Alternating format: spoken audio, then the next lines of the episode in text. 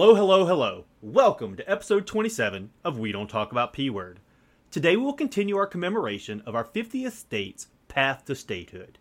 Last week, we ended with King Kamehameha I's successful conquest of Maui and Oahu. This established the Kingdom of Hawaii in 1795. He had almost united the Hawaiian Islands under one banner, with the sole holdout being the island of Kauai. By 1810, the Ali'i of Kauai agreed to a peaceful unification. He may not have killed all the chiefs, some joined voluntarily, he did fulfill his mother's prophecy by ending the chiefdoms. Kamehameha I, also known as the Great, established himself as the sole ruler of a united Hawaii. Kamehameha was most concerned about ensuring his kingdom's longevity. He wanted to ensure it remained a united realm even after his death. Sadly, the Kingdom of Hawaii, in the scope of history, would be short lived. Part of his plan included unifying the legal system for all islands. He also used tax collection to promote trade with Europe and the United States. Under his rule, sandalwood became an important export. Its sale in China brought a lot of money and trade to the islands. Alas, sandalwood was harvested to near extinction. The high demand, combined with damage from invasive species, ended the sandalwood trade. By 1825, sandalwood was no longer a viable commodity.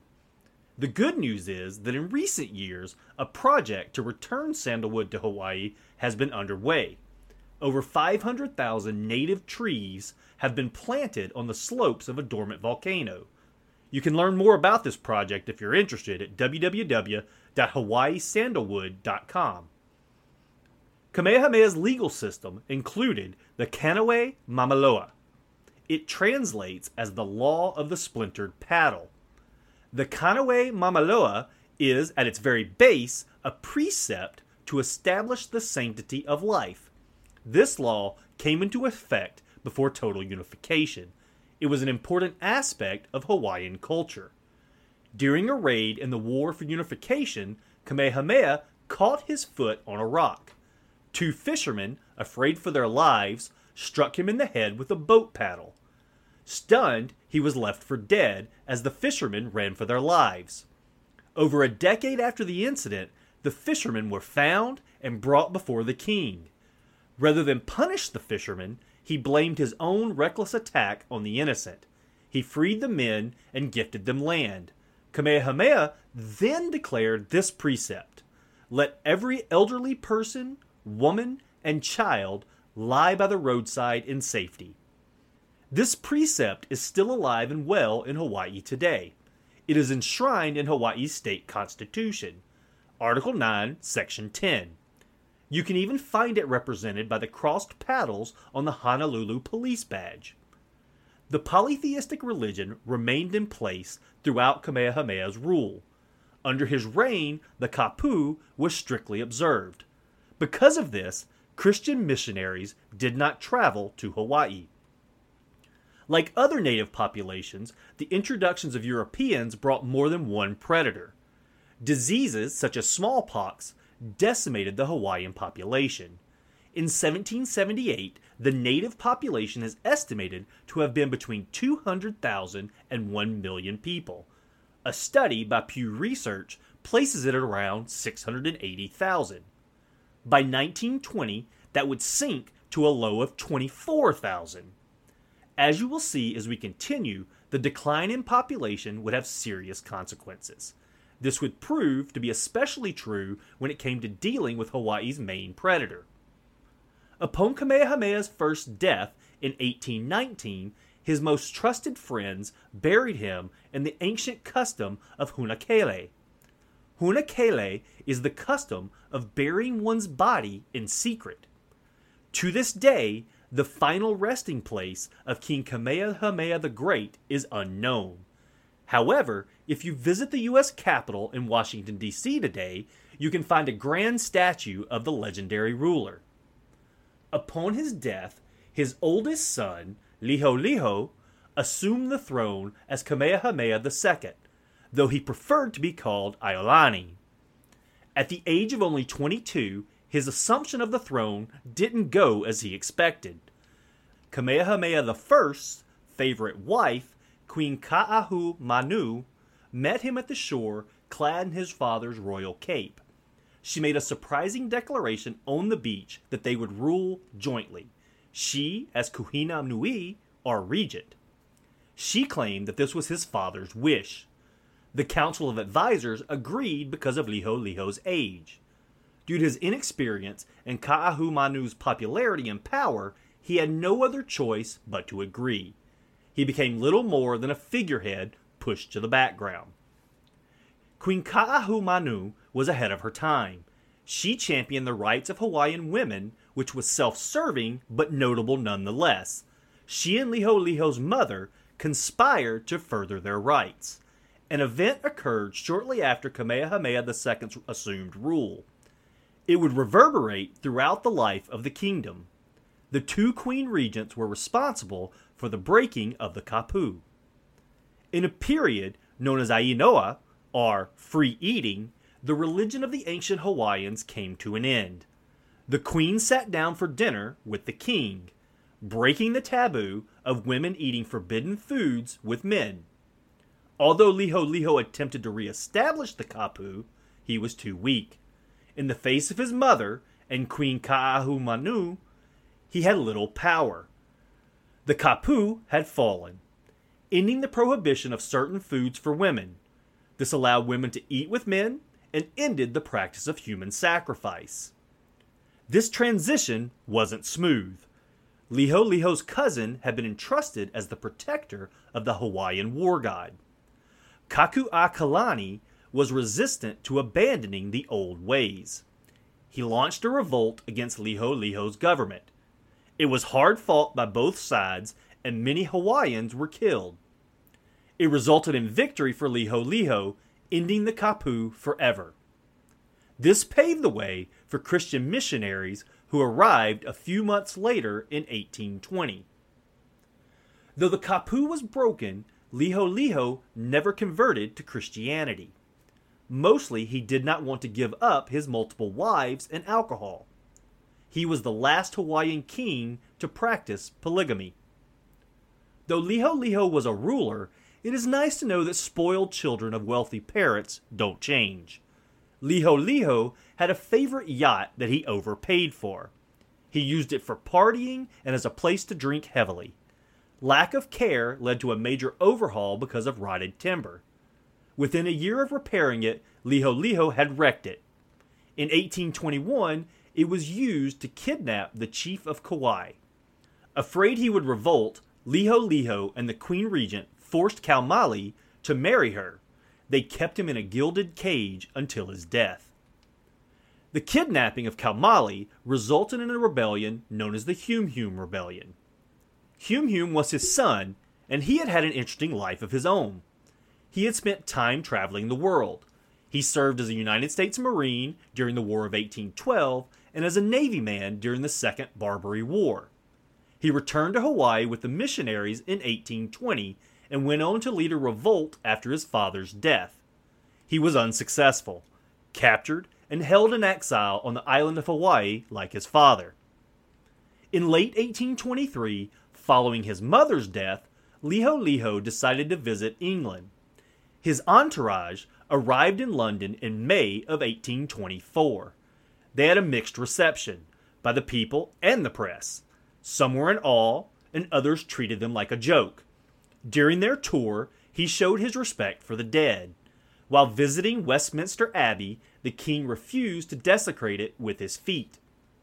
While in London, the Hawaiian court with no immunity, came down with measles. Liholiho's wife, Queen Kamamalu, died. Six days later, her grief stricken husband followed.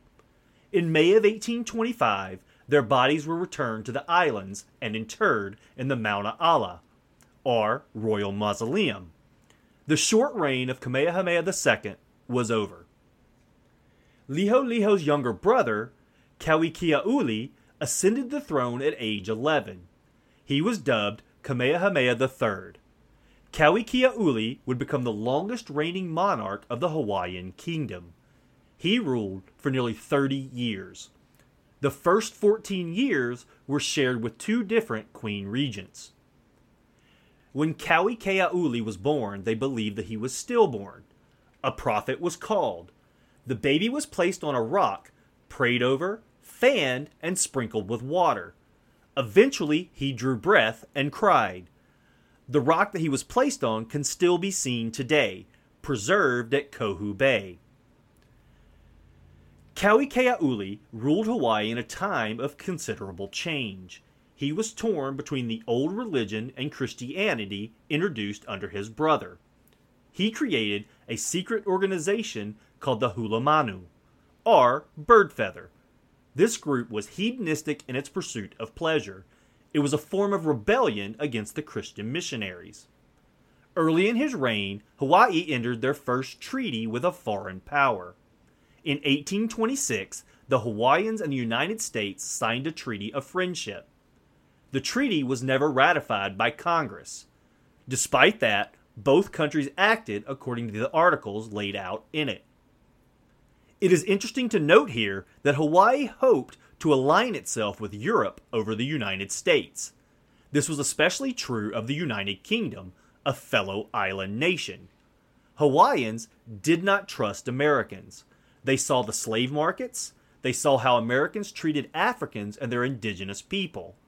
They considered it brutal. They feared their own treatment would be similar because of the darkness of their skin. From early on, they recognized the possibility of being conquered. This was also a time of changing economies. During Kamehameha I's rule, Sandalwood was Hawaii's main export, and they drove it to near extinction.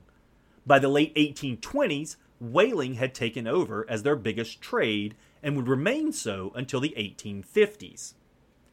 It is important to note that sugar was beginning to arrive in Hawaii during this time as well. In 1835, Ladd and Company built the first commercially viable sugarcane plantation in Hawaii. Within the next 30 years, the sugar industry would grow exponentially. In 1839, the first major incident between Hawaii and European powers occurred. Back in 1827, Queen Regent Kaahumanu, a devout Protestant Christian, outlawed Catholicism. She was acting on the advice from Protestant missionaries. All French Roman Catholic priests were forcibly removed. Also, any native Hawaiians that had converted were arrested and imprisoned. Many were beaten until they renounced Catholicism. Even after the Queen Regent's death, the persecution continued under her successor. The French government responded by sending Captain Cyril Laplace. He arrived in 1839 on a mission to instruct the Kingdom of Hawaii of the power of the French. In an incident history would remember as the Laplace affair, he threatened war. In response, Kamehameha III issued the Edict of Toleration. A sum of $20,000 was paid in compensation for the priest's deportation and the treatment of converts. Catholic missionaries were allowed to return, and the king even gave them land for a church. They were allowed to return, but at a lower status than Protestant ministers. Catholics were only afforded partial religious rights. Hawaii wanted to remain a Protestant kingdom. In 1840, the first written constitution of the Hawaiian kingdom was enacted. The Constitution created a House of Representatives for legislating. It provided the people of Hawaii the right to vote. It created the position of Kuhina Nui, which was like a prime minister. It also established royal governors over the various islands. Following the incident with the French in 1839, the Hawaiian government grew concerned. Wary of further foreign encroachment, they dispatched a delegation of diplomats. Their mission was to secure recognition of Hawaiian independence. In December of 1842, President John Tyler gave verbal assurances of U.S. support. The trip to Great Britain did not meet with the same success. After traveling to other European nations, Hawaii secured Belgium and France's support. They returned to London in early 1843, and this time Britain agreed. Unfortunately, there were no phones in 1843. It often took months to get word to foreign lands. In late 1842, British naval captain Lord George Paulet entered the stage. He heard claims that British subjects were being denied rights in Hawaii. Paulet heard this from Richard Charlton, the former British ambassador to Hawaii. Charlton falsely claimed ownership of land in Hawaii at a point where no one owned land in Hawaii. Paulet obtained permission and sailed to investigate the claims, arriving in early 1843. The king was away and sent his chief government minister, an American named Gerrit Judd, on his behalf. This infuriated Paulet, who had negative preconceived notions about Judd. Paulet got progressively more aggressive. After threats of attack, the Hawaiian government acquiesced to Paulet's demands. Hawaii was ceded to the British Empire. The hope was that it would be temporary until a diplomatic resolution could be reached. The United States ship, the Boston, was stationed in Hawaii. Its mission was to protect American interests in the islands. Minister Judd met with the Americans on board. From there, an envoy mission to plead Hawaii's case was launched. Representatives for both Judd and Paulet made their way to London.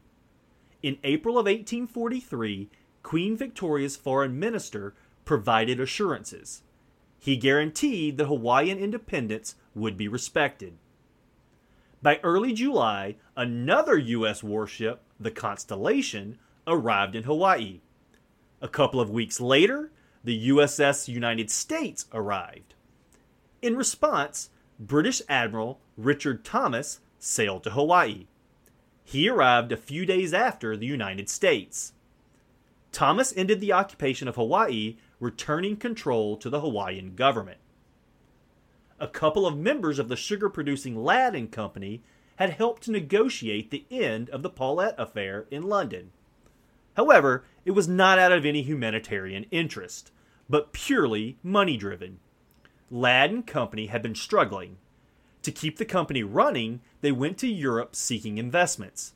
They had secured one in Belgium, but it was in danger because of this incident the French and British governments officially recognized the Kingdom of Hawaii's independence.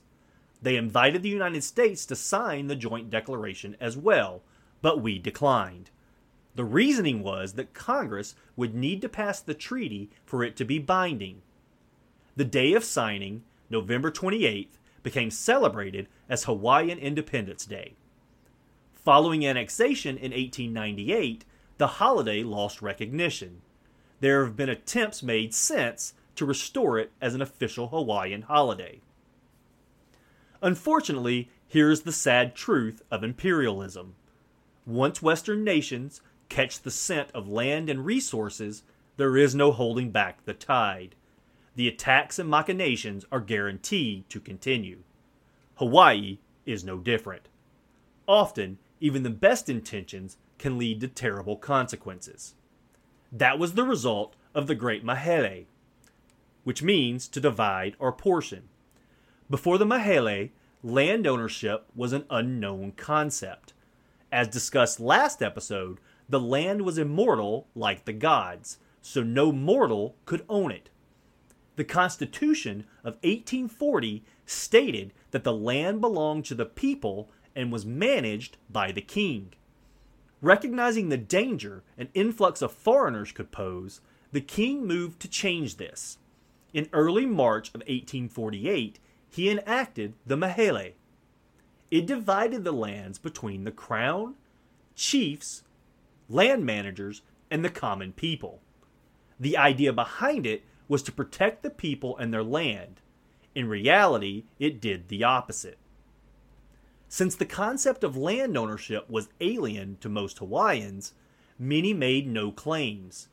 Over time, most of the land was sold to settlers from the United States or auctioned to corporations. the Great Mahele is considered the second most important event in Hawaiian history. We will feel its effects throughout what remains of the story of the Kingdom of Hawaii. An almost comical invasion of Honolulu came in 1849. In August, the French admiral Louis Tromelin sailed into Honolulu harbor.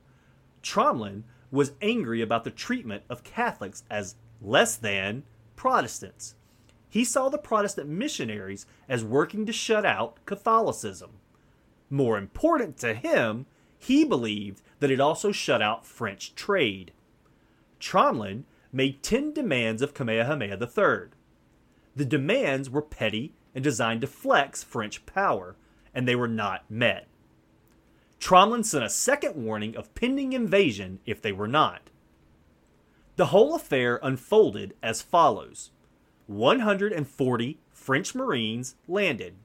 With them, they brought two field pieces, which is just a large mounted gun, and scaling ladders. They captured the Honolulu fort from the two men defending it who gave no fight. It had been evacuated before the French landed. The French then destroyed Hawaiian cannons, muskets, and ammunition. They looted buildings and property around Honolulu, causing $100,000 in damages. That's roughly equal to about $4 million today. They even stole the king's yacht and sailed it to Tahiti. It was never returned. After their marauding, the French returned to the fort. The French were ridiculed by the locals who organized an attack party. This forced the Marines to double their guard. They also sent out skirmish parties throughout the night. An attack never came. It had been more to mock the French than to attack them. In early September, Tromelin recalled his men and left. At first, the French government acted contrite, but their tune quickly changed. Always so sensitive, they decided it was justified and never made reparations.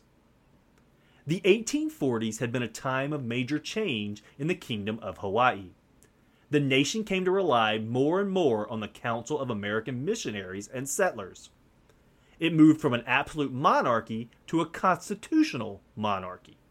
It gained, at least in the short term, political capital on the global stage. When the French and British recognized Hawaii, it was historical. They became the first non European indigenous state admitted to the family of nations. The family of nations is an obsolete term for what amounted to a very early United Nations. It included the most powerful nations of its time. It came about after the Treaty of Westphalian ending the Thirty Years' War in 1648. The later years of Kamehameha III's reign saw even further decrease in population. The California gold rush brought more trade, but also some unwanted visitors. The short trip from California to Hawaii allowed new diseases to make their way to the islands. The decimation of the population from unchecked diseases was blamed on Gerrit Judd. He was forced out and replaced by Elisha Hunt Allen. Many of the prospectors that visited were thought to be freebooters. These are settlers interested in provoking rebellion. An early group of freebooters tried but did not find much interest in an uprising. Whether an uprising was imminent or imagined is irrelevant.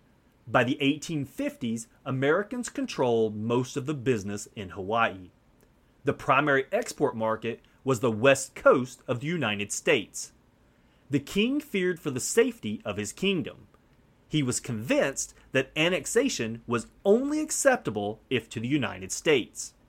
In 1854, a treaty of annexation was negotiated but never signed. Its pursuit ended when it lost the king's support. Kamehameha III, a heavy drinker in his youth, returned to it late in life, and as a result, his health declined.